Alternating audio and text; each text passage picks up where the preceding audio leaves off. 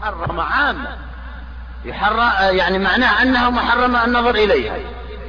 محرم لمسها محرم شمها محرم أي شيء من المحرمات عام. لكن لكن آه، تصديقنا بالمجاز خصصه بشيء معين وهو الشرب.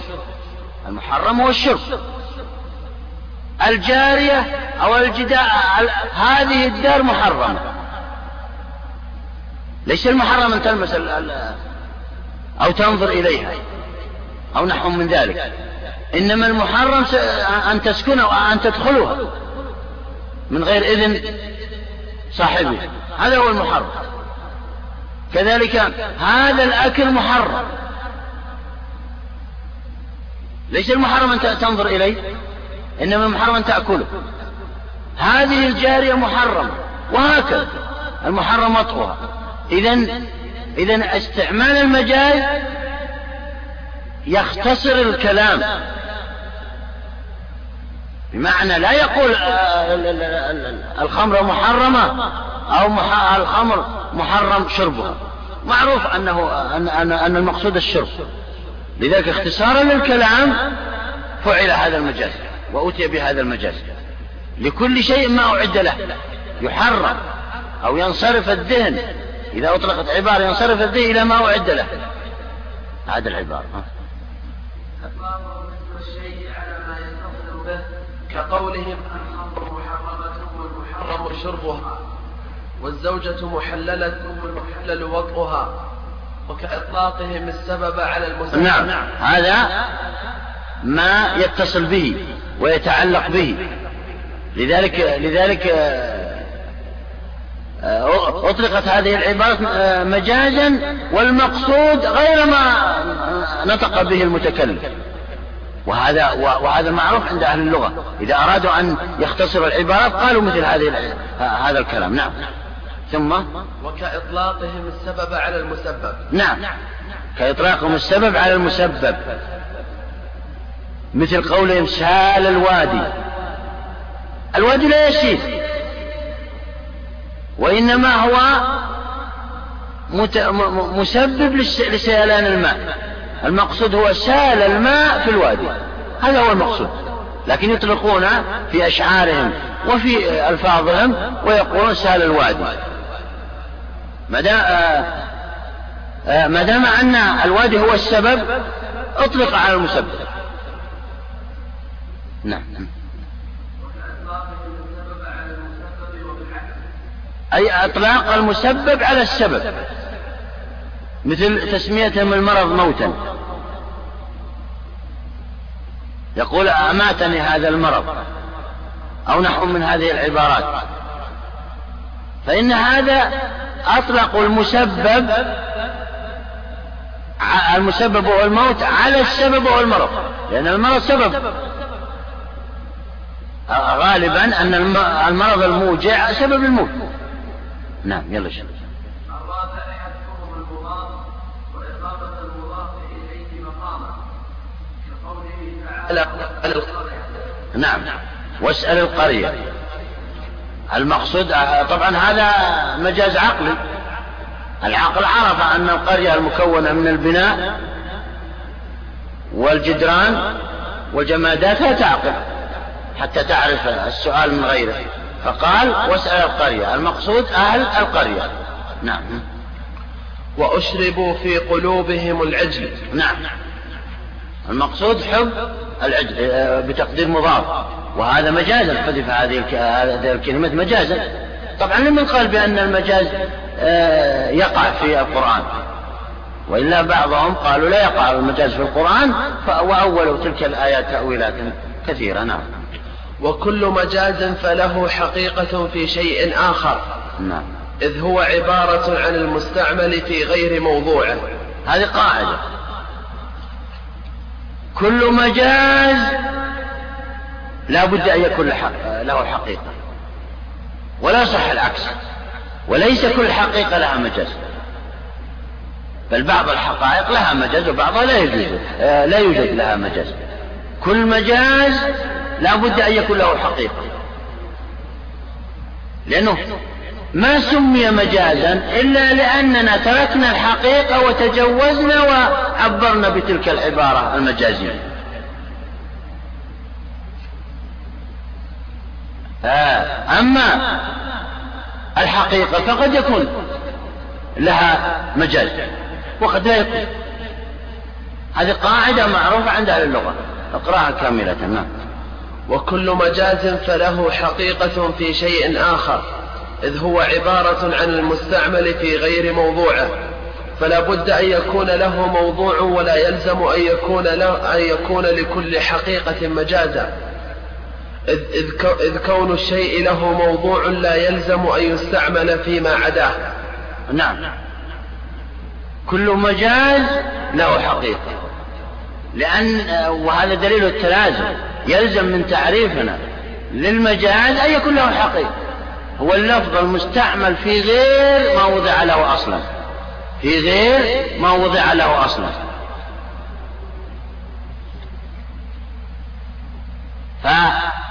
فيلزم من هذا التعريف أن يكون له أن يكون له موضوع خاص به. حقيقة. وتركناه وأتينا إلى المجاز لكن لا يلزم أن يكون لكل حقيقة مجاز فقد تستعمل اللفظة حقيقة لكن لا يوجد لها مجاز نعم يلا. فلا بد أن يكون له موضوع ولا يلزم أن يكون لكل حقيقة مجاز إذ كون الشيء له موضوع لا يلزم أن يستعمل فيما عداه. نعم كما بينا. نعم. فصل متى دار اللفظ بين الحقيقة والمجاز فهو للحقيقة. ولا يكون مجملا إلا أن يدل دليل على أنه أريد به المجاز. هذه العبارة. متى دار اللفظ بين الحقيقة والمجاز فهو للحقيقة. يعني إذا جاءتنا عبارة أو لفظة آه تردد السامع لها هل هي حقيقة أم مجاز؟ فإننا نحملها على الحقيقة فورا. لماذا؟ قال هنا متى دار اللفظ بين الحقيقة والمجاز فهو للحقيقة ولا يكون مجملا إلا أن يدل دليل على أنه أريد به المجاز. نعم. هو اختلف العلماء في هذه المسألة على ثلاثة أقوال. القول الأول أنه إذا دار اللفظ بين الحقيقة والمجاز أنه يحمل على الحقيقة لأنها هي الأصل. لأنها هي الأصل في اللغة. الأصل في اللغة الحقائق لا شك. القول الثاني أننا ننظر أننا ننظر. إن كان إن وجدنا قرينة فإننا نحملها على المجاز. وإن لم نجد قرينة فإننا نعملها على أنها حقيقة. المذهب الثالث أنها مجملة. يعني إذا كانت هناك لفظة فإنه ينقدح في الذهن معنيان الحقيقة والمجاز. ولا نح... ونتوقف. لا نحمل هذه اللفظة على الحقيقة ولا على المجاز إلا إذا جاءتنا قرينة من خارج. نعم. إذ لو جعلنا كل لفظ أمكن التجوز فيه مجملا لتعذرت لتعذرت الاستفادة في أكثر الألفاظ. نعم. يقول ولا يج... أصحاب المذهب الأول قالوا لا يجوز أن نحملها على المجاز ولا يجوز أن نحملها على ال... على ال... أنها مجملة. يعني مشتركة. يعني اللفظة لها معنيان متساويان لا يرجع أحدهما على الآخر. الحقيقة والمجاز. لا يجوز هذا. لماذا؟ لأنه يلزم منه أمور. الأمر الأول قال ولا يجوز.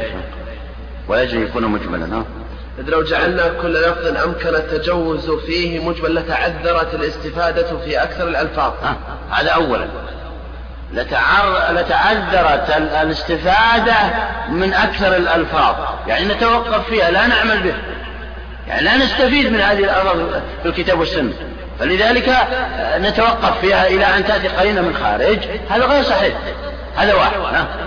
واختل مقصود الوضع وهو التفاهم. واختل, واختل مقصود الوضع. يعني الواضع لما وضع هذه اللغة وضعها لماذا؟ لأجل أن, أن يفهم الآخرين بمقصوده بالمراد منه. هل هو أراد الأمر والنهي أو نحو من ذلك؟ فإذا قلنا أنها مجملة فإننا لا نستفيد شيء. لا يفهم منها أي مفهوم أي مقصود. ها؟ نعم. ولأن واضع الاسم لمعنى ولأن واضع الاسم لمعنى إنما وضعه ليكتفي به فيه. فكأنه قال ما سمعتم هذه اللفظة؟ ولأن واضع الاسم لمعنى إنما وضعه ليكتفي به فيه. فكأنه قال ما سمعتم هذه اللفظة؟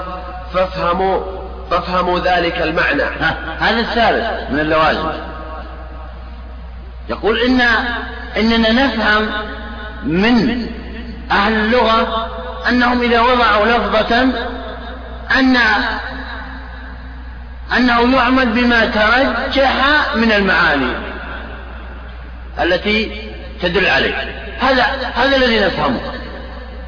كأن الواضع قال إذا تكلمت بهذه اللفظة فافهموا هذا المعنى واعملوا به. لكن إذا جعلناه مجملا فإننا لا نقبل هذا الكلام بل نتوقف. كأنه قال توقف وهذا لم يرد في, في لسان أهل اللغة. والكتاب والسنة نزل بلغة العرب فلذلك لا بد أن نعمل هذه الأمور. لذلك هذه اللوازم تلزم إذا جعلنا اللفظ المتردد به بين بين الحقيقة والمجاز. إذا توقفنا وجعلناه مجملا تلزم من هذا الأمر إذا جعلناه مجملا. أما إذا حملناه على الحقيقة فإنه نعم فإننا نعمل به على حقيقته وعلى ما وضعته أهل اللغة. نعم. فكأنه قال ما سمعتم هذه اللفظة فافهموا ذلك المعنى فيجب حمله عليه. إلا أن يغلب المجاز إلا أن يغلب المجاز بالعرف كالأسماء العرفية فتصير حينئذ كالحقيقة حينئذ الحقيقة كالمتروكة. نعم. يقول إذا تردد اللفظ بين الحقيقة والمجاز فإننا نحمله على الحقيقة دون أن ننظر إلى قرائن أو نحو من ذلك. ولا نحمله على المجاز ولا على أن يكون اللفظ مجملا. إلا استثناء إلا إذا غلبت غلب المجاز بسبب العرف. فإننا نحمله على مجازه ونترك الحقيقة وتكون كالمنسية. كالغائط وغير ذلك من من الأمثلة. غلب هذا والدابة غلب غلبت هذه الألفاظ غلبت مجازاتها على حقائقها على حقائقها. فلذلك نترك الحقيقة وكأنها منسية.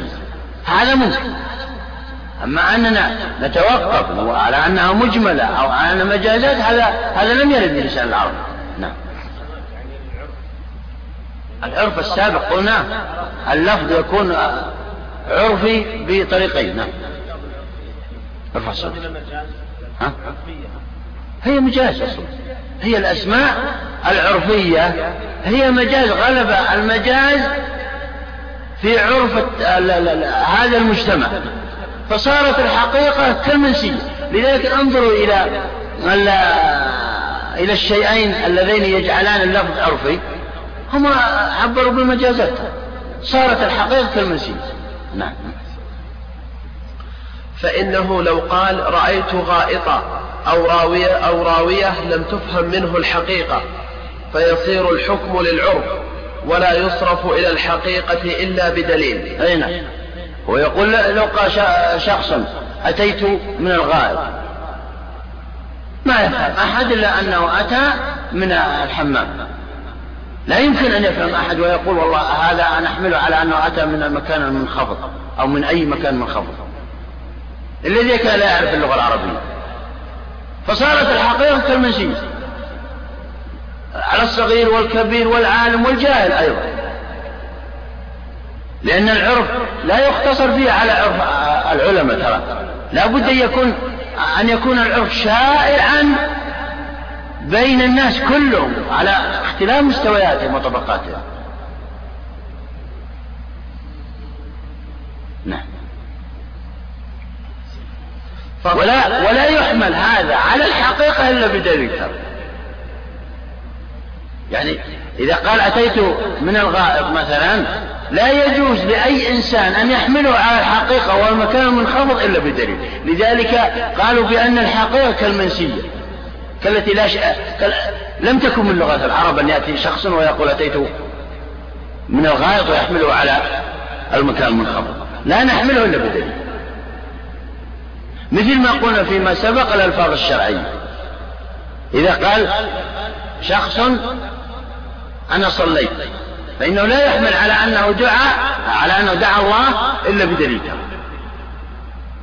لا بد أن يحمل على الأسماء الشرعية وأنه صلى في الصلاة الأقوال والأفعال ذوات الأركان والسجود الركوع والسجود إلى آخره. نعم. فصل. ويستدل على معرفة الحقيقة من المجاز بشيئين. أحدهما أن يكون أحد المعنيين يسبق إلى الفهم من غير قرينة. نعم. يقول هنا نستدل على أن المراد بهذا اللفظ الحقيقة بأمرين. أولا سبق الفهم. يعني الفهم أول ما تنطق اللفظة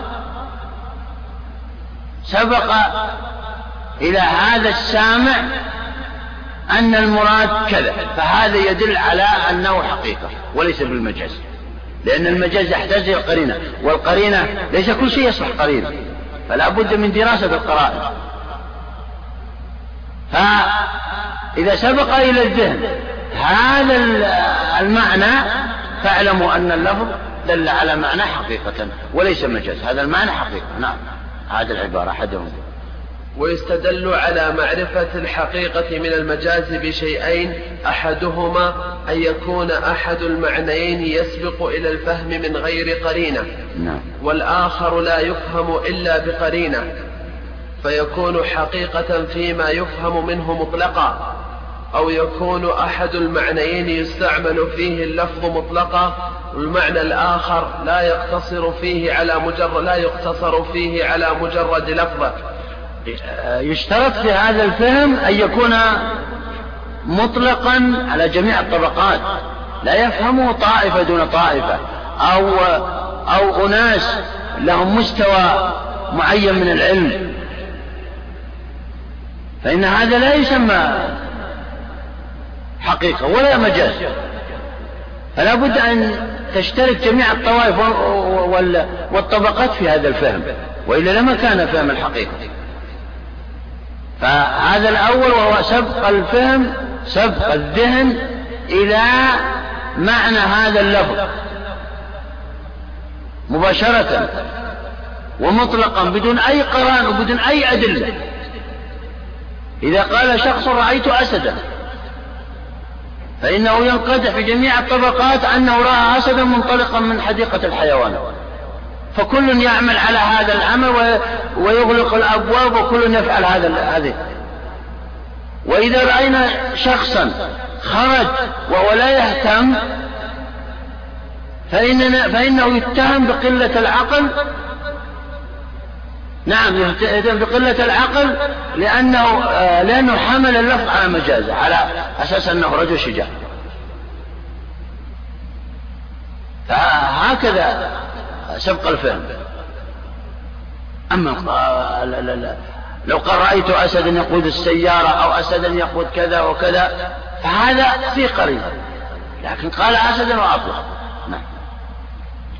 والآخر لا يفهم إلا بقرينة فيكون حقيقة فيما يفهم منه مطلقا نعم. أو يكون أحد المعنيين يستعمل فيه اللفظ مطلقا والمعنى الآخر لا يقتصر فيه على لا يقتصر فيه على مجرد لفظه فيكون حقيقة فيما فيما يقتصرون فيه على مجرد اللفظ. نعم. هذا كله فات نعم. الثاني أن يصح الاشتقاق من أحد اللفظين كالأمر في الكلام حقيقة لأنه يصح منه أمر يأمر أمرا وليس بحقيقة في الشأن نحو قوله تعالى وما أمر فرعون برشيد لأنه لا يقال منه أمر يأمر أمرا أي نعم. الثاني من معرفتنا لللفظة المترددة بين الحقيقة والمجاز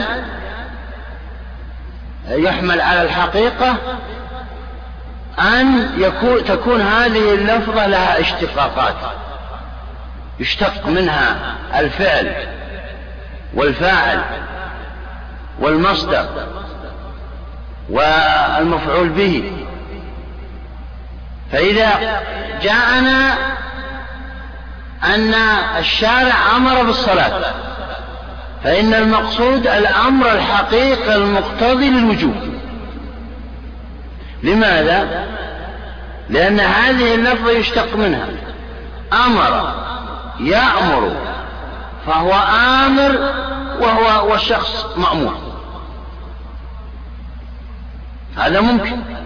فلذلك يستعمل هذا هذه اللفظة وهذا أكثر دلالات الألفاظ في الكتاب والسنة من هذه اللفظة بمعنى إذا اشتققت من اللفظة عدة اشتقاقات هذه الأمور الأربعة الفاعل والمفعول به والمصدر والفعل فاعلم أنها حقيقة. وهذا أكثر يعني ما يستعمله آه، العلماء في هذه الأمور. وإذا كان الأمر حقيقة فإنه يقتضي الوجوب لأن الأمر المطلق يقتضي الوجوب لكن إذا جاء جاءنا لفظة أمر. ننظر فيه. وما أمر فرعون برشيد هل يعني هل يشتق منها هذه الأشياء؟ لا. لأن المقصود بالأمر هنا الفعل والشأن. وما فعل فرعون برشيد أو شأن فرعون برشيد هذا لا يشتق منه شيء. لذلك المجاز استعمل هذا الأمر آه، استعمل استعمل هذا اللفظ وإن كان فيه كلمة الهمزة والميم والراء إلا أنه مجاز وليس بحقيقة. هذا لمن قال بأن المجاز يجوز في القرآن. نعم. فصل. الكلام هو الأصل. لماذا استعمل في المجاز؟ لعدم اشتقاق أو, أو, أو لعدم الاشتقاق من هذه العبارة. اشتقاق الفعل والمفعول به والفاعل والمصدر. وهذا الذي ترى يا جماعة أكثر العلماء المحققين آه، يلجؤون إليه إذا أرادوا أن يعرفوا هذه اللفظة هي حقيقة أو مجاز أنهم يشتقون منها. ويجربون هل تقبل الاشتقاقات التي قلناها أم لا؟ نعم. فصل الكلام هو الأصوات المسموعة والحروف المؤلفة. طيب هنا سؤال. سأله بعض من أنكر المجاز. في اللغة وفي الشريعة ترى. هناك مذهب ينكره. وقال لماذا يلجأ إلى المجاز؟ مع القدرة على التعبير بالحقيقة. وهم المنكرون للمجاز في القرآن قالوا الله آه الإنسان لا يذهب إلى المجاز إلا لعدم قدرته على التعبير بالحقيقة. والله سبحانه وتعالى لا يجوز عليه ذلك. فإنه يعبر بالحقيقة ولا يلجأ إلى المجاز. لا يلجأ إلى المجاز إلا العاجز. والله سبحانه وتعالى قادر على كل شيء. هذا ترى دليلهم قوي. عندهم. يقال لهم إن المتكلم يذهب ويترك الحقيقة ويذهب ويعبر بالمجاز لأمور. أولها الاختصار. اختصار الكلام. وأنتم تعلمون من صفات الشارع أن يختصر العبارات. خير الكلام ما قل ودل. وأتي الرسول صلى الله عليه وسلم بجوامع الكلم هذا يدل على على اختصار الألفاظ وتكثير المعاني. إذا قال الإنسان زيد أسد لا شك أنها أخصر من عبارة زيد يشبه الأسد في الشجاعة. نفس العبارة التي أطلت فيها هي موجودة هناك لما قال زيد الأسد وانتهى الأمر. سأل الوادي. هي نفسها إذا قلنا سال, سأل الماء في الوادي. أه وغيره واسأل القرية. وغيرها من العبارات. فالاختصار مطلوب من اللغوي. العارف لأساليب أهل اللغة. والكتاب نزل بلغة العرب فيعبر بما عبر به العرب. إذ لو لم يعبر بما عبر به العرب لما كان القرآن معجزا لهم. لقال العرب أتى الله بشيء لا لا نعرفه من لغتنا. فلذلك نستطيع أن يعجزنا الله بشيء نعرفه. لقالوا ذلك. ولكن الله سبحانه وتعالى أنزل القرآن بلغتهم وأعجزهم أن يأتوا بشيء مثله. ولو بآية. فثبت إعجاز القرآن. لأن الله يرسل كل نبي بمعجزة.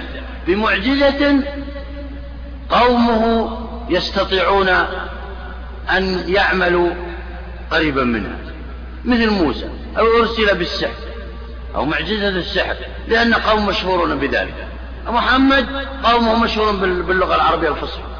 لذلك أرسل بهذا وهكذا ليتبين الإعجاز وأن الرسول صلى الله عليه وسلم صادق. وإلا ما تبين شيء إذا إذا أرسل بلغة غير لغتهم. فلذلك أنزل القرآن الله عز وجل بلغتهم بمجازها وحقيقتها وبكل ما تكلموا فيه. ثم من الأمور التي يلجأ إليها الشخص ويعبر بالمجاز ويترك الحقيقة تكريم السامعين. تكريم السامعين إذا جاء الإنسان وقال أتيت من الغائب وسمعه السامعون لا لا شك أنه أكرمهم من أن يقول لهم الحقيقة. الغائط هو المكان المنخفض. فلذلك وذكر الظهر مرينا على هذا في في وقوع المجاز في القرآن وعدم وقوعه هناك في آه نعم في الكتاب في مباحث الكتاب. نعم. ودائما الإنسان يكرم السامع بألفاظ هم يعرفون مقصده دون أن يجرح شعورهم أو يسمعهم كلاما يتخززون منه. وهذا وهذا والشارع فعل هذا. وذكر الغائط وذكر الأشياء هذه ما ذكر الأشياء الحقائق في بعض الأمور مثل وطأ المرأة. الوطء لغة ما؟ هو هو الوطء بالأقدام أن تطع إنسانا بقدمك وتهينه. هذا لغة. لكن عبر به الشارع عن شيء آخر. ولم يصرح بذلك. هذا كله من إكرام المرأة وهكذا لما بينهما من التشابه طبعا. ولو دققتم في ألفاظ القرآن والسنة لوجدتم هذا كله لإكرام السامعين. كذلك من الوجوه تخفيف الكلمة والبعد عن آه، الألفاظ الثقيلة عليه على اللسان يعني. مثل خنفقيق عبر به الشارع الداهية. الداهية هو الخنفقيق لكنهم ما عبروا بذلك لأنه ثقيل على اللسان.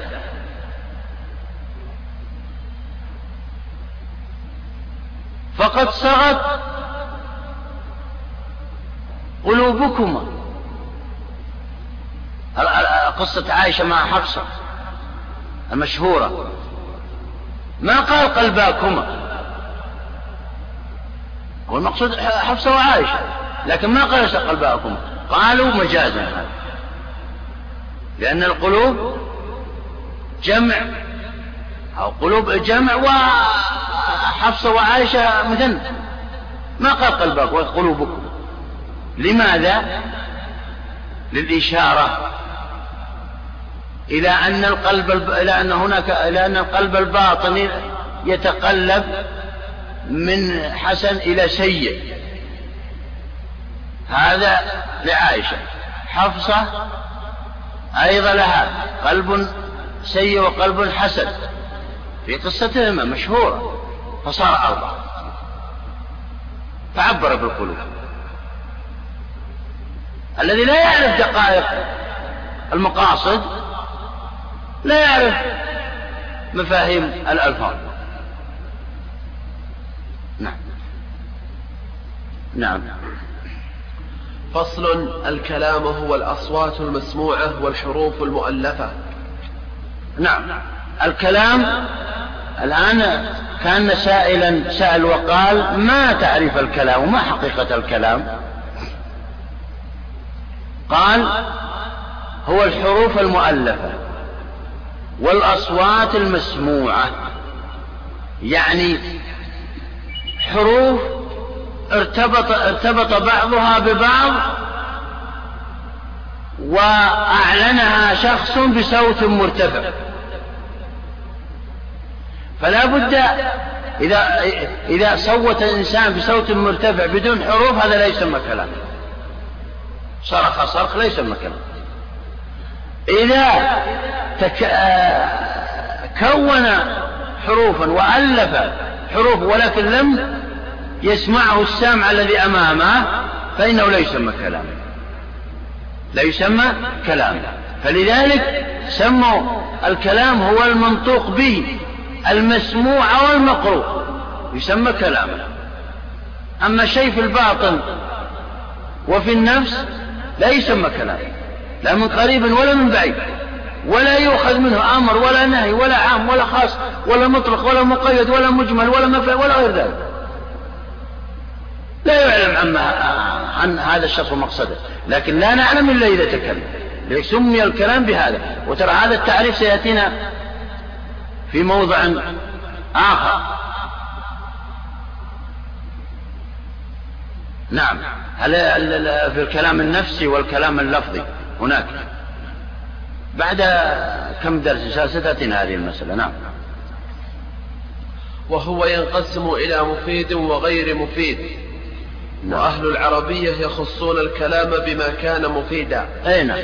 ينقسم إلى مفيد وغير مفيد. المفيد هو الذي تستفيد منه فائدة شرعية أو دنيوية أو دينية. هذا المفيد. أما غير المفيد فهو الذي لا تستفيد منه شيء. زيد مفيد.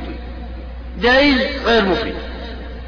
لا تستفيد منه شيء. اقلب العبارة بحيث لا يفهم منها معنى فهذا غير مفيد. وال وال وأهل اللسان لا يتكلمون إلا بالكلام المفيد. وجاء وجاءت الشريعة على لسانهم. نعم. وهو الجملة المركبة من مبتدأ وخبر أو فعل على المفيد. جملة مركبة من مبتدأ وخبر زيد قائم. ها؟ وهذا مفيد أنك عرفت أن زيد قائم. أقيموا الصلاة. نعم. أو فعل وفاعل. أو فعل وفاعل مثل أقيموا الصلاة. زيد قام نعم يلا. أو حرف نداء واسم. أو حرف نداء واسم. منادى ومنادى. يا زيد يا عمرو. هذه الأسماء أو الألفاظ المفيدة. نعم. وما عداه إن كان إن كان لفظة إن كان لفظة واحدة فهي كلمة وقول. نعم إن كان كلمة واحدة. زيد. هذا قول وكلمة تعتبر تعتبر كلمة. أما إن كان أعلى من ذلك فهو كلم وقول. زيد قائم كلم. وهذا معروف لدى أهل اللغة نعم. وإن كثر فهو كلم وقول. نعم. والعرف ما قلناه مع أنه لا مشاحات في الاصطلاح. يعني العرف هو ما سبق. يعني أي شيء يتعارض عليه. المجتمع العربي يعتبر كلام أو كلم كلام مفيد أو غير مفيد.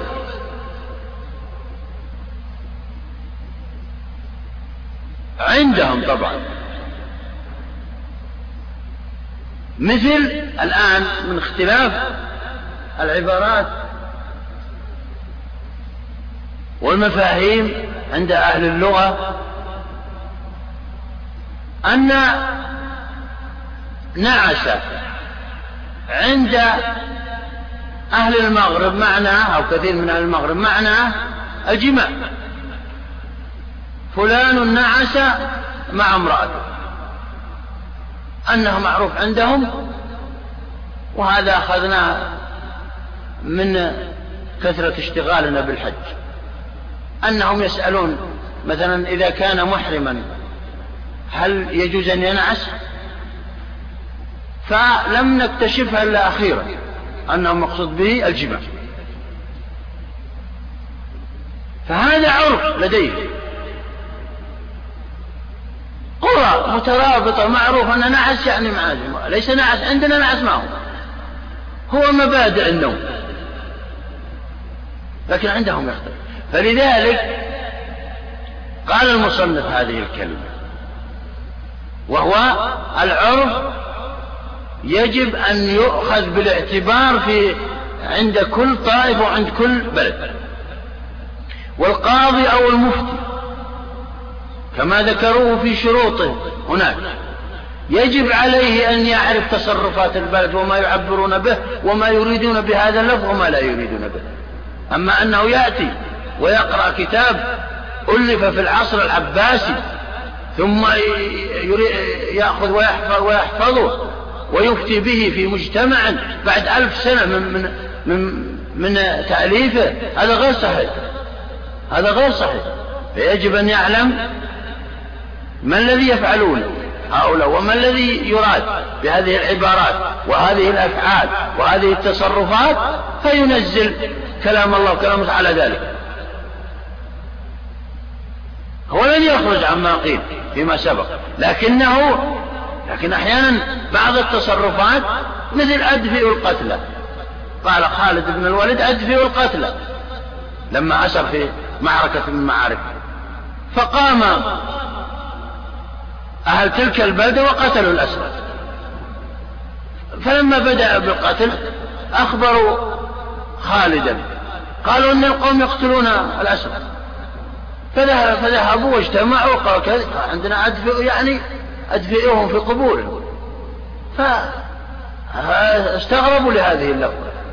فلذلك ينبغي على كل إنسان أن يعرف مقاصد كل مجتمع في ألفاظه. وإلا ما صلح لا مفتيا ولا آه يعني آه قاضيا ولا مجتهدا. لذلك يقول كثير منهم لا يجوز الفتوى في في الوسائل الإعلامية المذياع والتلفزيون. إلا إذا إلا إذا عرف المسؤول والمفتي ما مقصدكم من هذه الكلمة لكل شيء. نعم يلا شوف والكلام المفيد ينقسم ينقسم ثلاثة أقسام. نص وظاهر ومجمل. أي نعم. الكلام المفيد الذي ورد في الكتاب والسنة ثلاثة أقسام لا غير. نص وسيأتينا تعريف وأمثلته وظاهر وهو قريب من النص ومجمل وهو سأصورها تصويرا ثم بعد ذلك ستأتي الأمثلة عليه النص هو الذي نص على معناه لا يفهم من هذا اللفظ غير هذا المعنى. ما في. لا يفهم أبدا حتى ولو فهما بعيدا. تلك عشرة كاملة. ثلاثة زائد سبعة. ثلاثة في الحج وسبعة إذا رجعتم. تلك عشرة كاملة. لا يمكن أن يفهم أحد أن أن المجموع أحد عشر ولا أن المجموع تسعة. هذا النص يسمى نص على لفظ نص على معنى. ظاهر وهو اللفظ الذي له معنيان.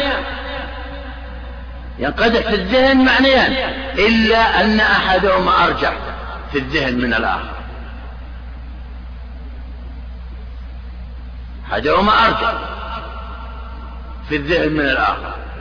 من الألفاظ السابقة الأسد. إذا قال رأيت أسدا. فإن ينقدح أنه الحيوان المفترس وأنه إيش؟ الرجل الشجاع. لكن يرجح أنه الحيوان المفترس ويعمل على هذا الأساس. أما المجمل فهو اللفظ الذي له معنيان لا يرجح أحدهما على الآخر. كل واحد في قوة الآخر. وهو اللفظ المشترك مثل القرب. هل يراد به الطهر؟ أو الحيض. فلا يرجح أحدهما على الآخر إلا بقرينة خارجية هذا مجمل يسمى. وهذه الألفاظ وهذه الأشياء الألفاظ الثلاثة هي التي ورد فيها الكتاب والسنة. وهي أيضا وهي أيضا ألفاظ وضعية. وضعها أهل أهل اللسان. وضع هذه اللفظة على ذلك المعنى بالنص وضع ذلك على المعنيين ولكن أحدهما أرجح ووضع هذه اللفظة على على معنيين متساويين. نعم. القسم الأول النص وهو ما, وهو ما يفيد بنفسه من غير احتمال. وهو ما يفيد بنفسه أي بدون قرائن. من غير احتمال معنى آخر. يفيد المعنى بنفسه.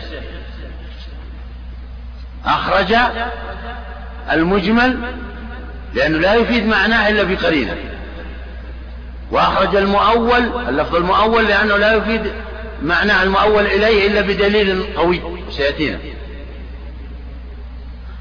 من غير احتمال أخرج الظاهر. من غير احتمال أخرج الظاهر لأن الظاهر يحتمل معنى وإن كان مرجوحا إنما يحتمل. نعم. كقوله تعالى تلك عشرة كاملة. معنى واحد. لا يمكن أن ينقدح في الذهن أحد عشر ولا تسعة. نعم. عند أي شخص؟ عاقل يعني. وقيل هو الصريح في معناه. وحكمه أيضا نعم وقيل هو الصريح في معناه. هذا تعريف آخر. يعني الذي صرح هذا اللفظ صرح بمعناه صراحة.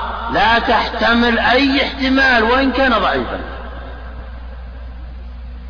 لا يلمح إلى المعنى أو يعرض صراحة والتصريح غير التلميح.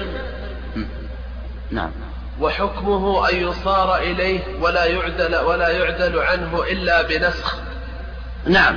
وحكم النص أن نعمل بهذا اللفظ. أن نعمل بالمعنى الذي أدى إليه هذا اللفظ. هذا وجوبا ولا نتركه إلا إذا نسخ. لأنه لا يقبل التأويل حتى لا نقول حتى يؤول. لا يقبل التأويل. فإذا نسخ تركنا. متاعا إلى الحول غير إخراج عدة المرأة المتوفى عنها زوجها سنة كاملة. يجب على كل إنسان يعمل هذا. ما ترك هذا اللفظ إلا بعدما نسخ بأربعة عشر وعشرة أيام. وقد يطلق وقد يطلق اسم النص على الظاهر. نعم. و... يعني بعض العلماء أطلقوا النص على الظاهر وقالوا إن النص هو الظاهر واستدلوا ب سيأتي الرد على ذلك. واستدلوا باستعمالات لغوية على أن النص هو الظاهر. قال ولا مانع منه فإن النص في اللغة بمعنى الظهور. كقولهم نصت الظبية رأسها إذا رفعته وأظهرته أي نعم. يقول لو, لو رجعنا إلى اللغة العربية لوجدنا أن النص هو الظاهر. فالنص هو الظهور. إذا مثل هذه مثل هذا المثال نصت الضيبة رأسها إذا أظهرت للآخرين إذا رجعنا إلى اشتقاء إلى معنى اللفظة لغة لغة. نعم. كقولهم نصت الظبية رأسها إذا رفعته وأظهرته قال امرؤ القيس وجيد كجيد الريم ليس بفاحش إذا هي نصته ولا بمعطل. نعم. ومنه سميت منصة العروس للكرسي الذي تجلس عليه لظهورها عليه إلا أن الأقرب نعم. تحدث يقول هنا إن بعض العلماء قالوا بأن بأنه يجوز إطلاق النص على الظاهر. لما أورده من الاستشهادات اللغوية. هذا يجوز. شرعا. إلا أن أنه إلا أنه يرد استحسانا. ويعني عدم قبوله يجب أن لا نقبل مثل هذا الكلام أن النص يطلق على الظاهر لأمور وهو ومن أمر وهو دفعا للترادف والاشتراك عن الألفاظ فإنه على خلاف الأصل وقد يطلق النص على ما لا يتطرق على ما لا نعم، يتطرق نعم. يقول إنه لا يجوز إطلاق النص على الظاهر لماذا؟ قال دفعا للاشتراك والترادف ما معنى ذلك؟ يقول لو أطلقنا النص على الظاهر لكان النص والظاهر عبارتين مترادفتين كل واحدة في معنى الآخر من أنه الصريح في معناه وهذا والترادف في اللغة خلاف الأصل. والترادف في اللغة خلاف الأصل. الأصل ما هو؟ أن يكون لكل لفظة معنى خاص بها. هذا الأصل. أما أنه تأتي عبارتان كلمتان كل واحدة في معنى الآخر هذا غير هذا خلاف الأصل في اللغة العربية. ثانيا أنه لا يجوز إطلاق النص على الظاهر دفعا للاشتراك. لأننا لو قلنا بأن النص هو الظاهر لكان اللفظ الصريح في معناه له معنيان مشتركان لا يرجح أحدهما على الآخر وهو النص والظاهر لو قلنا إذا عرفنا وقلنا الصريح في معناه اللفظ الصريح في معناه هو النص والظاهر معناه أنهما لفظان مشتركان أو مشتركان آه لا يرجح أحدهما على الآخر أي مجمل. والاشتراك خلاف الأصل. لماذا؟ لما قلنا فيما سبق أن الأصل في اللغة العربية أن لكل لفظة معنى خاص بها هذا الأصل. وهذا الذي ورد فيه الكتاب والسنة. نعم. قال وقد عادل العبارة وقد لا. دفعا للترادف والاشتراك عن الألفاظ. نعم. فإنه على خلاف الأصل. وقد يطلق النص على ما لا يتطرق إليه على ما لا يتطرق إليه احتمال. يعضده دليل. فإن تطرق إليه احتمال لا دليل عليه فلا يخرجه عن كونه نصا. أي نعم. يقول قد يطلق أيضا النص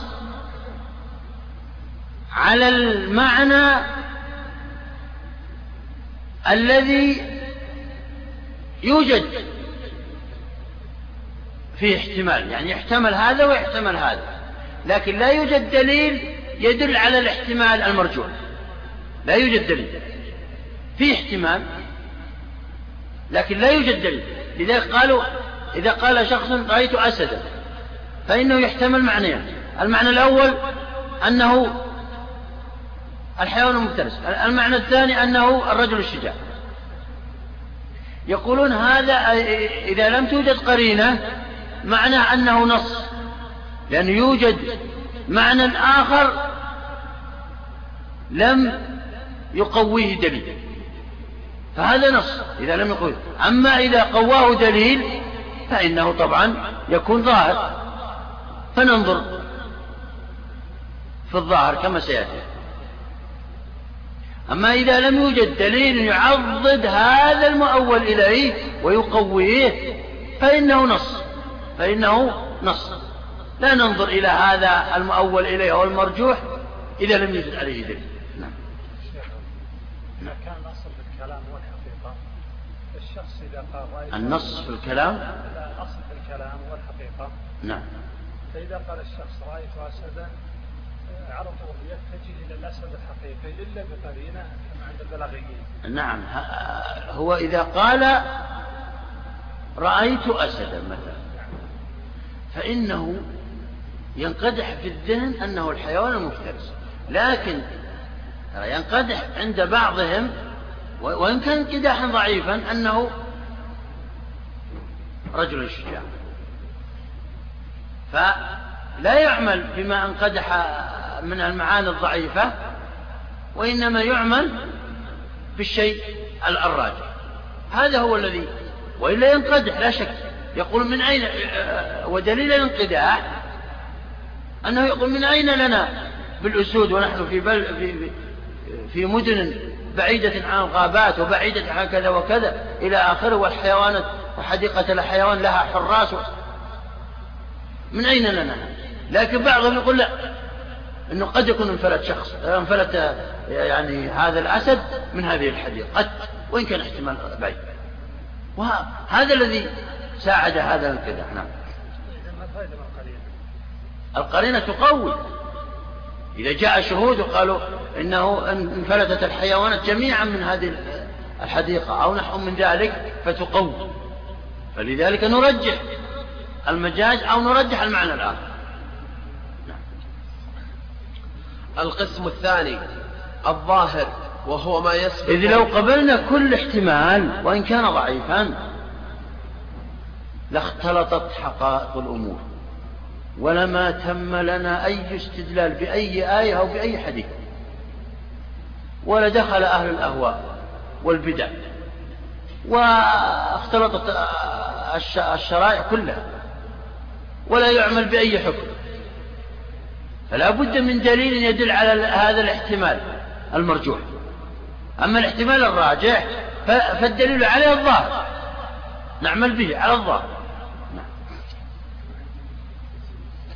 القسم الثاني الظاهر وهو ما يسبق إلى الفهم منه وهو ما يسبق إلى الفهم منه عند الإطلاق معنى مع تجويز غيره. نعم. هذا التعريف الأول للظاهر. يقول هو الذي له معنيان. يسبق أحدهما إلى الفهم. ويسبق أحدهما إلى الفهم. مع أنه يجوز غيره. وإن كان ضعيفا. وهو ما مثلنا بالأسد وغيره من الألفاظ. نعم. وهو العام والخاص ترى والأمر الآن مثلا العام. أغلب الشريعة عام. لفظ عام. كل أو جميع أو نحو من ذلك لها معنى يعني. معنى عام ومعنى خاص. قد يقصد في هذا العام الخصوص. الذين قال لهم الناس إن الناس قد جمعوا لكم. الناس اسم جنس عرف بألف الاستغراقي. لكن المقصود بها شخص مع مسعود الأشجعي هنا. فقد يقصد ما دام أن هناك مخصص ما من عام إلا قد خص. قد يقصد الخاص لكن العام هو الراجح إلا إذا ثبت مخصص. فالعام من الظاهر والأمر قد يقتضي الوجوب وقد يقتضي الندب وقد يقتضي الإباحة وقد يتوقف فيه كما جاء عن كثير من العلماء لكن يعمل به على أنه إيه؟ على أن على أنه يقتضي الوجوب ولا يعمل على أنه يقتضي الندب إلا بقرينة وهكذا. الأوامر والنواهي والعموم وغير ذلك والمطلقات وكل أكثر الشرع ظاهر.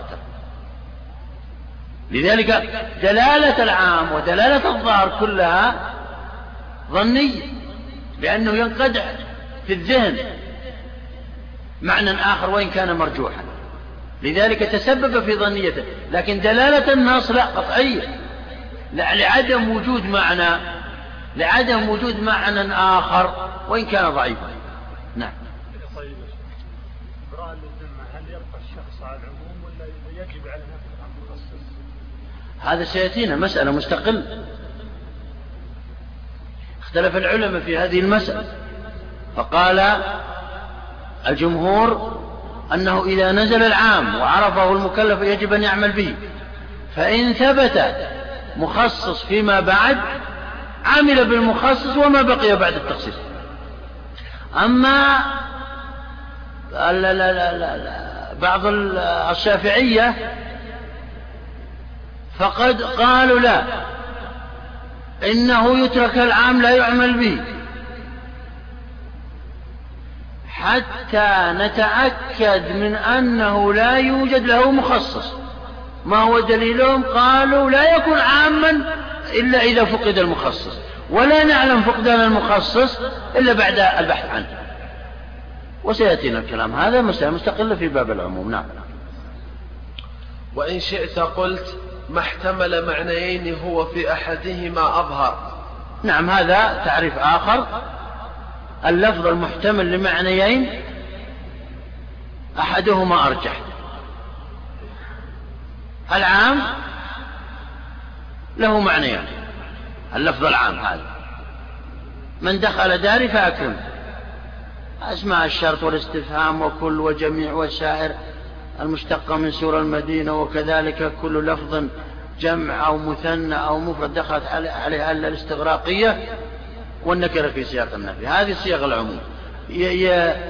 ينقدح في الذهن أن المقصود بها العام وأن المقصود بها الخاص. ولكن ولكن ولكن نحمل هذا اللفظ على العموم أرجح حتى يثبت المخصص. نعم.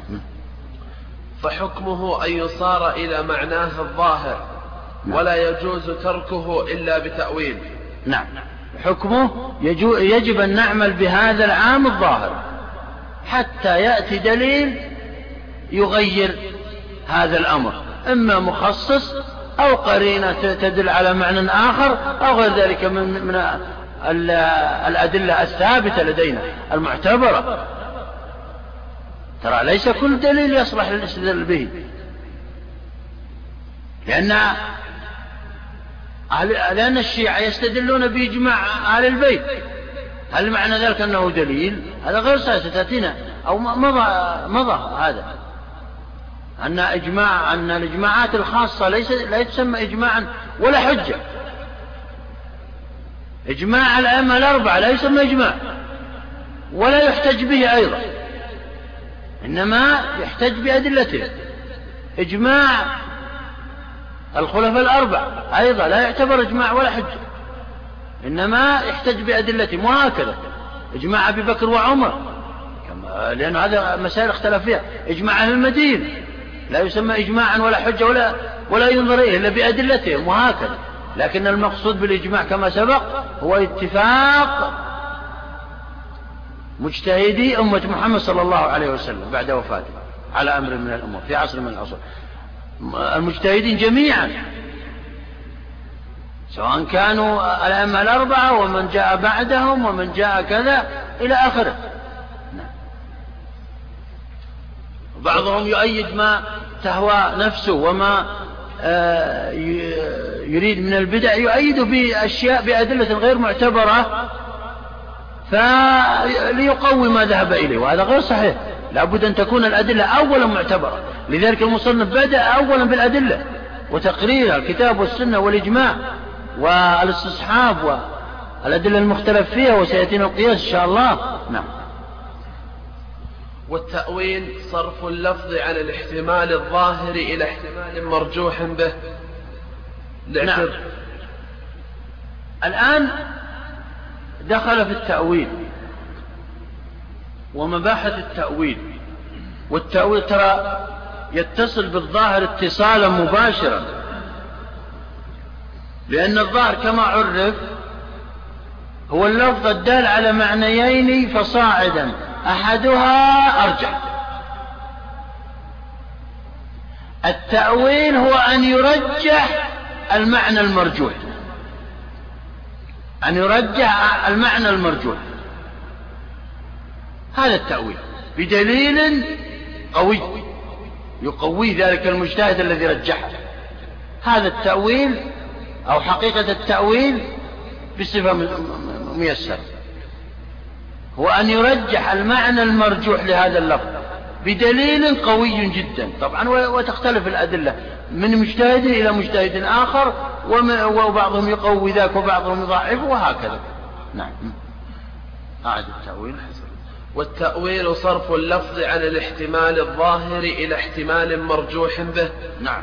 لاعتذار صرف اللفظ عن أنه يدل على ذلك المعنى الراجح إلى أن يجعل أن يدل إلى على معنى مرجوح لدليل يعضده ويقويه.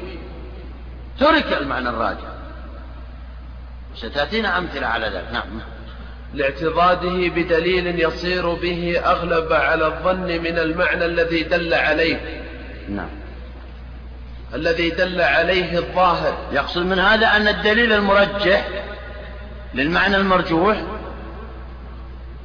يجب أن يكون دليلا معتبرا عند ذلك المجتهد المرجح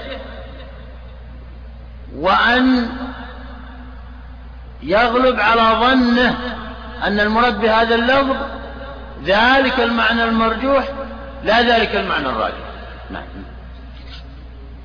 إلا أن الاحتمال يقرب تارة ويبعد أخرى. نعم. وقد يكون الاحتمال بعيدا جدا. نعم.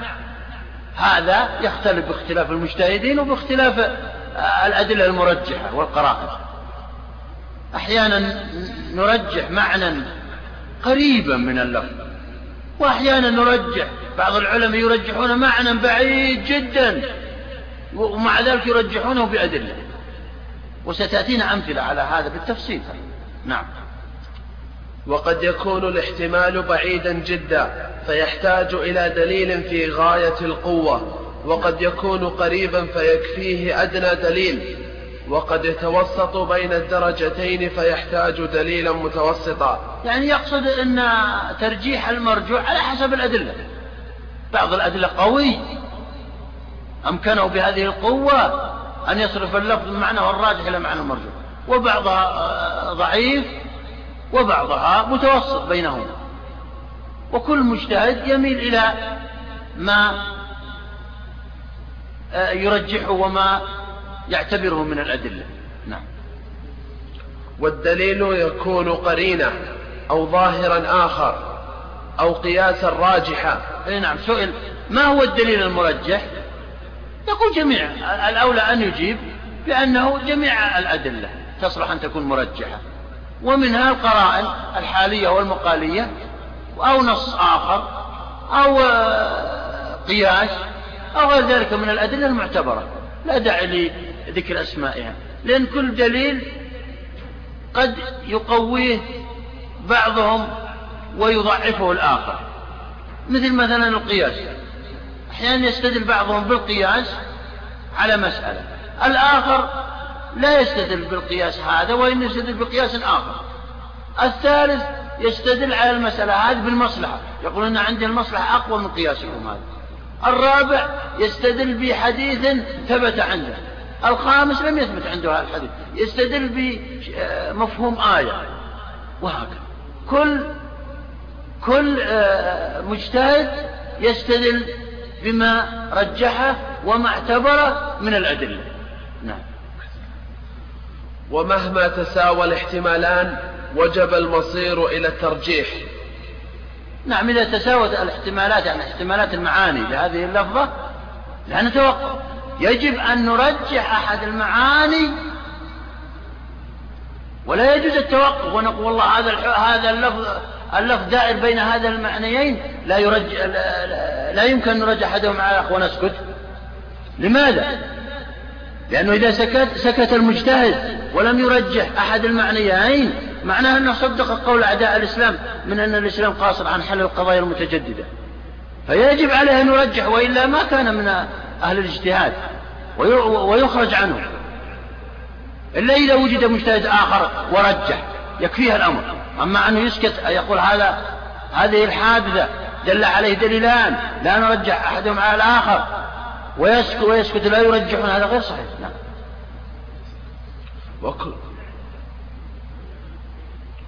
إذا الحادثة وجد دليلان دليل يجوز فيها كذا ودليل يحرم فيها كذا ولا يوجد مرجع لأحد الدليلين يتساقطان يعني كأنهما لم يردا. أين يذهب؟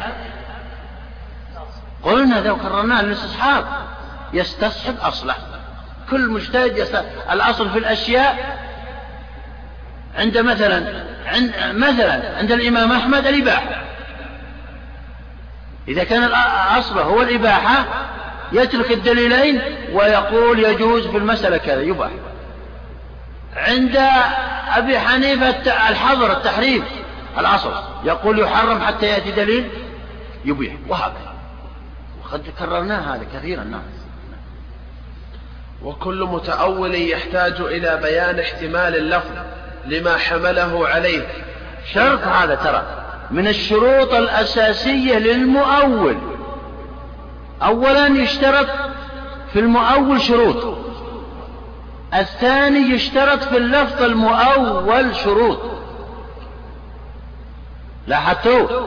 الثالث يشترط في المؤول إليه وهو المعنى الذي رجحه وترك المرجوح إليه شروط. أما شروط المؤول فهي شروط المجتهد. كلها. يعني لا يجوز لأي شخص مهما بلغ ذكاؤه ومهما كان من ومهما كان عنده من قوة الحافظ الكتاب والسنة لا يجوز أن يرجح أي معنى إلا بإيه؟ إلا إذا كان قد وصل درجة الاجتهاد وشروطه ستأتينا بالتفصيل.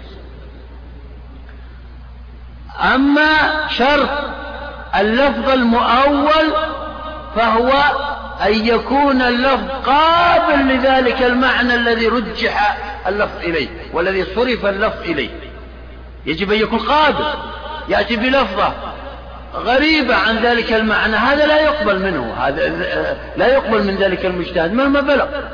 من من من من قوته ومن علميته لا يمكن أن يأتي بعبارة بمعنى غريب بمعنى غريب وبعيد عن ذلك اللفظ ويحاول أقصى جهد الرسوق به.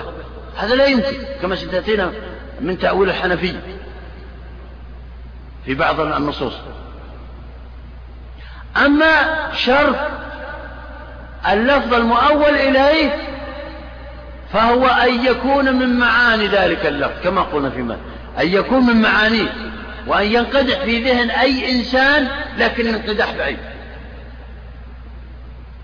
لا بد يكون معاني وإلا ما ما صلح. رابعا أن يكون الدليل المؤول قويا من الأدلة المعتبرة المتفق عليها والمختلف فيها. أما يأتي ويؤول أمورا بدون أدلة فهذا لا يجوز. مهما كان وإن كان بلغ درجة الاجتهاد لا بد أن يأتي بدليل. طبعا يأتي بالدليل للمجتهدين ليعتبروا هذا الدليل ويختبروه. فإن, فإن قبلوه فهذا حسن وإن لم يقبلوه بينوا فسادا للآخرين.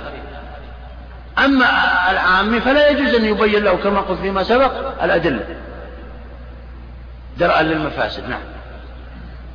وكل متأول يحتاج إلى بيان احتمال اللفظ لما حمله عليه ثم إلى دليل صارف له. نعم.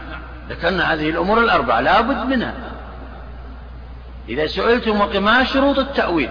هذه شرط يجب أن يتوفر في المؤول وهو المجتهد يعني اللي بقدر الاجتهاد شرط في اللفظ المؤول وهو أن يكون قابلا. لذلك المعنى المرجوح شرط للمؤول المؤول إليه وهو أن يكون من معاني ذلك اللفظ. شرط في الدليل المؤول الذي استعمله ذلك المجتهد. لا بد أن يكون قويا. لا بد أن يتم أما أنه يستدل بإجماع أهل البيت أو يستدل بإجماع المدينة أو يستدل أهل المدينة أو يستدل بإجماع الخلفاء الأربعة أو الأئمة الأربعة أو غير ذلك من الأمور أو الأدلة الباطلة. كالرؤية أحيانا دليل عند بعضهم ترى الرؤية. انتبهوا وبعض الاستحسانات التي لا دليل عليها هذا لا يقبل منه. لابد يكون دليل معتبر. من الأدلة المتفق عليها أو المختلف فيها إذا كان يقول بذلك الدليل. نعم. نعم. وقد يكون في الظاهر وقد يكون في الظاهر قرائن تدفع الاحتمال بمجموعها وآحادها لا تدفعه. يعني قد يكون اللفظ المؤول. ظاهرا طبعا الظاهر ضعه في أذهانكم وهو الذي له يكون معنيين معنى راجح ومعنى مرجوح ويأتي المؤول ويصرف اللفظ عن الراجح إلى المرجوح يجعل يدل على المرجوح. هذا الظاهر قد يكون فيه علامات وأمارات تدل على بطلان بطلان ذلك التأويل. وأن وأن وأن أنه يرجح ذلك المعنى الراجح وهذا الظاهر هو الذي رد عليه. نعم. من أمثلة ذلك؟ تأويل الحنفية قول النبي صلى الله عليه وسلم لغيلان بن سلمة حيث أسلم على عشرة نسوة أمسك منهن أربعة وفارق من سواهن. لا أعد. أمسك. أمر. أمسك منهن أربعة وفارق, وفارق من سواهن. نعم. بالانقطاع عنهن وترك نكاحهن. نعم. هنا لما جاء هذا الحديث غيلان أسلم على عشرة نسوة. فقال له النبي صلى الله عليه وسلم لما أسلم امسك أربعا منها وفارق سائرهن أو من سواهن كما هي الرواية الأخرى. الحنفية قالوا إن هذا طبعا الجمهور ما هو استدلال الجمهور أو ما استفاد منه الجمهور قالوا إنه يكتفى بالعقد الأول وإن كان كافرا يستمر عليها ولا يجدد العقد. هذا الجمهور. بدليل قوله امسك. ظاهر. امسك. أربعا. فالمسك غير العقد الجديد. قالوا دلالة هذه اللفظة واللازم منها أن يمسك و و أن أن يمسكها ولا يعقد عقد جديد. لأن العقد الجديد يدل على أن أن المعقود عليها إما مطلقة أو مفسوخة أو أجنبية. لكن كلمة امسك في اللغة العربية تدل على البقاء على ما كان. هذا الجمهور. الحنفي قال لا. إن المراد هنا هو العقد الجديد. يجب على غيلان أو يجب على أي إنسان أن أسلم وتحته أكثر من أربع نسوة أن يعقد عليهن عقدا جديدا لاحظتوا التأويل؟ الجمهور قالوا الراجع عندنا أنه لا يعقد. جديد. والحنفية قالوا أن أن أن أن أن المراد أن يعقد عليهن عقدا جديدا ها أكمل يا شيخ. قال قال الحنفية أمسك منهن أربعا وفارق من سواهن بالانقطاع عنهن وترك نكاحهن. قال الحنفية ينقطع عنهن. ثم يعقد على أربع ممن آه، يعني ممن أرادهن يعقد عليهن عقدا جديدا. هذا المراد. هم قالوا هذا مراد الشارع هنا. وهذا نرجحه هذا الحنفية. هنا في الظاهر ما يدل في ظاهر اللفظة ما يدل على بعد ذلك المفهوم الذي رجحه الحنفية. قال هنا بالانقطاع عنهن وترك نكاحهن وعضدوه بالقياس. إلا أن وعضدوه بالقياس. ها؟ ما معنى؟ استدلوا قالوا نحن أولناه إلى هذا المعنى وأن يعقد عليهن عقدا جديدا ويفارقهن واستدلوا بالقياس. ما هو القياس هنا؟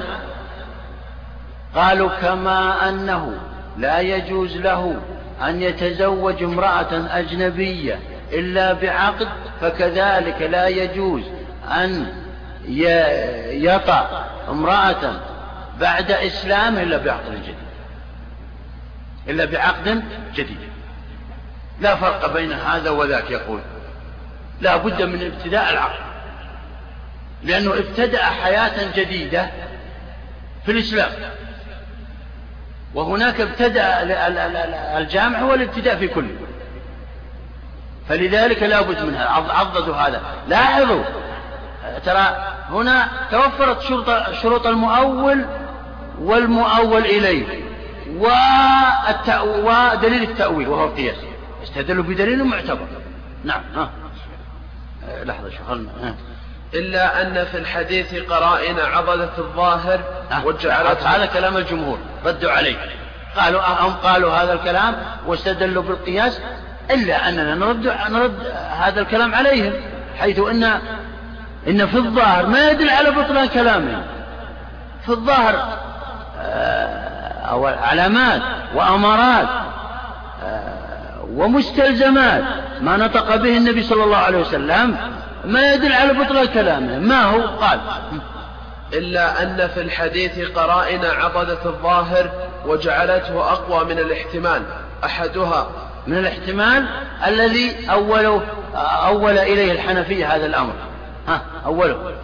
أنه لم يسبق إلى أفهام الصحابة إلا الاستدامة فإنهم لو فهموه لكان هو السابق إلى أفهامنا. لاحظتوا؟ هذا أولا.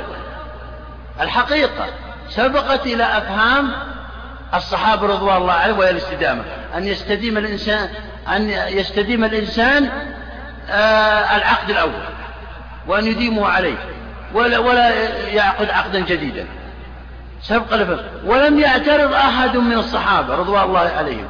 ولا التابعين حتى جاء هذا الحنفي واعترض هل معنى إطباق الصحابة رضوان الله عليهم ومعرفتهم لما حدث بين النبي صلى الله عليه وسلم وغيلان؟ هل معنى أنهم فهموا غلطا أو غير صحيح؟ هذا غير صحيح. لا يمكن أن يقال. فهذه قرينة. قرينة حالية. دلت على أن المراد الظاهر. أن المراد ما ظهر من اللفظة العربية وهي الإمساك والاستدامة وعدم تجديد العقل. نعم. والثاني أنه فوض الإمساك والمفارقة إلى اختياره وابتداء النكاح لا يصح إلا برضا المرأة. لاحظتوا؟ اللفظة الأخرى التي تدل على ظاهر هذا الحديث قال امسك. أربعا وفارق. سيرهن فوض. الاختيار إلى من؟ إلى غيره. وابتداء النكاح لو كان المراد لما قال له هذا. لأن الإنسان إذا أراد أن يتزوج امرأة أجنبية فإنه لا بد من رأيها ولا بد من رأي وليه. إنما جعل الخيار له. وهذا يدل على أنه يستدين. عليهن. هذه العبارة. الثاني؟ والثاني أنه فوض الإمساك والمفارقة إلى اختياره وابتداء النكاح لا يصح إلا برضا المرأة. نعم. يعني بمعنى أنه لو كان المراد ابتداء النكاح لا بد من رضاها ولا بد من ولي ولا بد من أمور تحدث. والرسول صلى الله عليه وسلم ما بين هذا. وتأخير البيان عن وقت الحاجة لا يجوز. نعم. والثالث أنه لو أراد ابتداء النكاح لذكر شرائطه لئلا يؤخر البيان عن وقت الحاجة. وما نعم, نعم. لو كان النبي صلى الله عليه وسلم يريد ابتداء النكاح كما زعمتم أيها الحنفية لبينه ووضحه ووضع كيفية الطريق الطريق لهذا. لأن هذا في ابتداء الإسلام ولا زلنا في ابتداء الإسلام ككل. ولا يجوز أن يسكت وهو والعبارة توهم بغير ذلك. ولا يجوز تأخير البيان عن وقت الحاجة كما اتفق العلماء على ذلك. غيلان ومن معه من حديثي الإسلام محتاج محتاجين إلى هذا البيان. ومع ذلك سكت. سكوت يدل على أن المراد أن تعمل بما عمل به اللغة. بما بما تفهم من هذه اللغة. امسك. نعم. وما أحوج حديث العهد بالإسلام إلى معرفة شرائط النكاح. نعم. الرابع أن ابتداء واضح هذا؟ واضح مشايخ؟ نعم نعم. الرابع أن ابتداء النكاح لا يختص بهن فكان ينبغي أن يقول انكح أربعا مما شئت. نعم. لو كان المراد ابتداء النكاح لما أمره بالاقتصار عليهن. قال امسك أربعا وفارق سائرهن. الضمير يعود إلى العشر اللي عندك. لو كان المراد النكاح لا أطلق. قال امسك ما شئت وفارق ما شئت وافعل ما ت... لأن لأن كل من ستتزوجها جديدة أو قديمة إذا كان آه، المطلوب عقد جديد فإنه لا بد أن تعقد وهذا يتساوى فيها النساء سواء كان تحت يدك أو آه، ليست تحت يدك نعم. ومثال التأويل في العموم في العموم القوي. نعم. هذا مثال من تأويل كثير من الحنفية. ترى يا جماعة الصحيح أنه كثير من الحنفية وليس كل الحنفية آه، ذكروا هذا. المهم هذا مثال الأول. من التأويل البعيد الذي خالفه ظاهر اللفظ. وأتينا من ظاهر اللفظ ومن مستل- مستلزمات اللفظ ما يدل على أن هذا التأويل غير صحيح. نعم. ومن الأمثلة أيضا. ومثال التأويل في العموم القوي. قول الحنفية في قول النبي صلى الله عليه وسلم أيما امرأة نكحت نفسها بغير إذن وليها فنكاحها باطل. قالوا هذا محمول على على الأمة. فث- فثناهم عن قولهم فلها المهر بما استحل من فرجها. فإن مهر الأمة للسيد فعدلوا إلى المكاتبة وهذا تعسف ظاهر. نعم.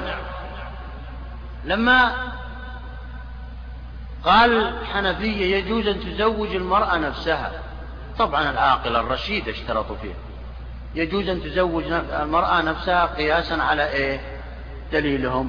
قياسا على البيع والشراء والهبة والصدقة والعتق. وكما أن المرأة حرة طليقة في الرشيدة والعاقلة حرة في بيعها وشرائها و- وصدقتها وعتقها إلى آخره تفعل ما تشاء فيها فكذلك يجوز أن تعقد على بضعها. لا فرق لأن والجامع أن كل أن أن كل من هذ- هذين الأمرين ملك لها ملك لها.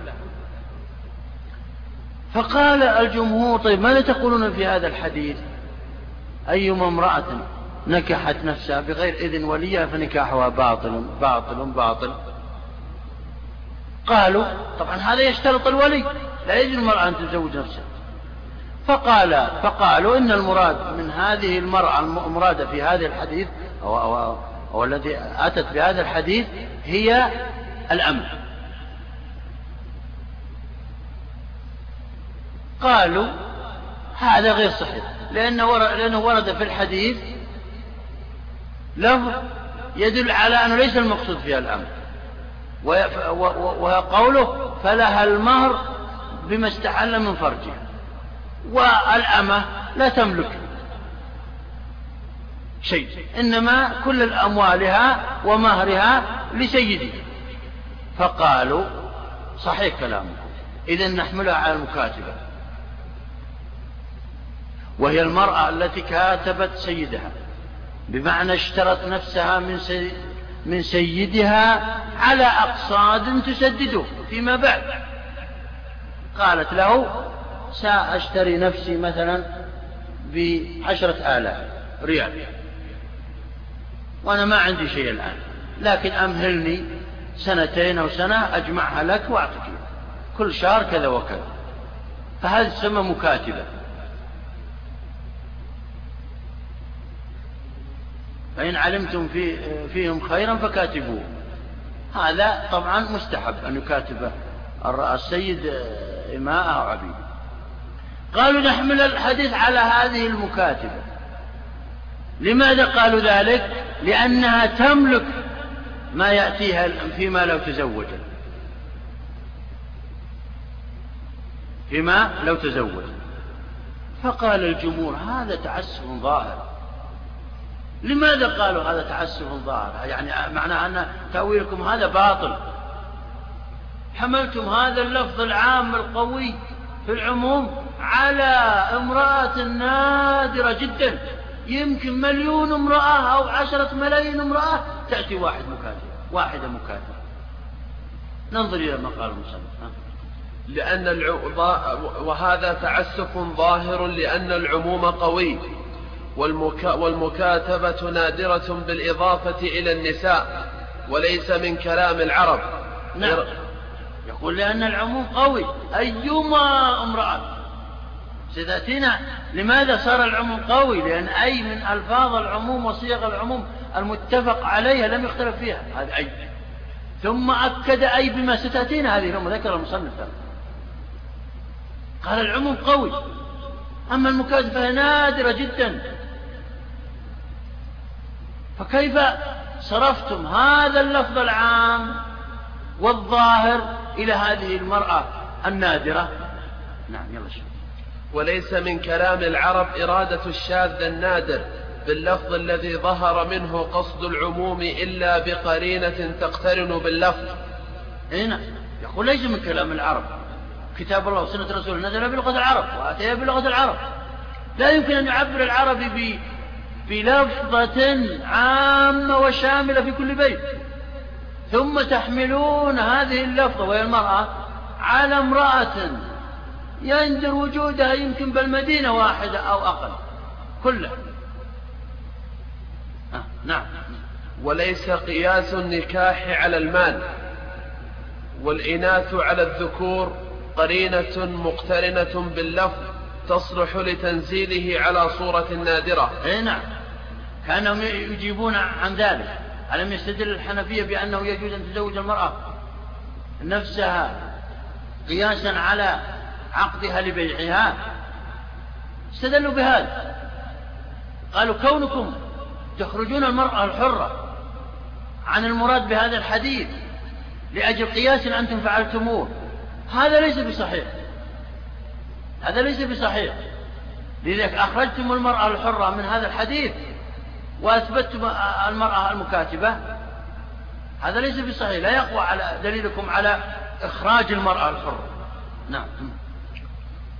وليس قياس النكاح على المال والإناث على الذكور قرينة مقترنة باللفظ تصلح لتنزيله على صورة نادرة. نعم. بعضهم قاس قاس المرأة العاقلة المرأة الرشيدة الحرة العاقلة. على الذكر كما أن الذكر يجوز أن يعقد لنفسه فكذلك المرأة. لا فرق بينهما. والجامع العقل والرشد في كله. إذن أجاب الجمهور على هذين الدليلين وهو القياس من وجهين. القياس على عقدها على مالها والقياس على الرجل. نعم. والدليل ظهور قصد التعميم أمور. الأول نعم. سأل بعض الحنفية وقالوا أين العموم؟ الذي أنتم ذكرتموه وأنه قوي في العموم. قالوا العموم أتى من وجوه الوجه الأول. أحدها أنه صدر بأي وهي من كلمات الشرط ولم يتوقف في عموم ولم يتوقف, ولم يتوقف في عموم أدوات الشرط جماعة ممن خالف في صيغ العموم. نعم. هذا أولا. أي من صيغ العموم أي الشرطية. هنا من صيغ العموم التي لم يخالف فيها أحد. لأن صيغ العموم انقسمت إلى قسمين صيغ متفق عليها وصيغ مختلف فيها. الصيغ المتفق عليها أدوات الشرط والاستفهام وكل وجميل أما النكرة في سياق النفي أو المفرد المحلى بأل أو الجمع المعرب بأل إذا قال بعضهم أنه يقصد بها قل الجمع أو المثنى المحلى بأل هذا اختلف فيه. نعم. هذا واحد. هذا من أدلة العموم. نعم.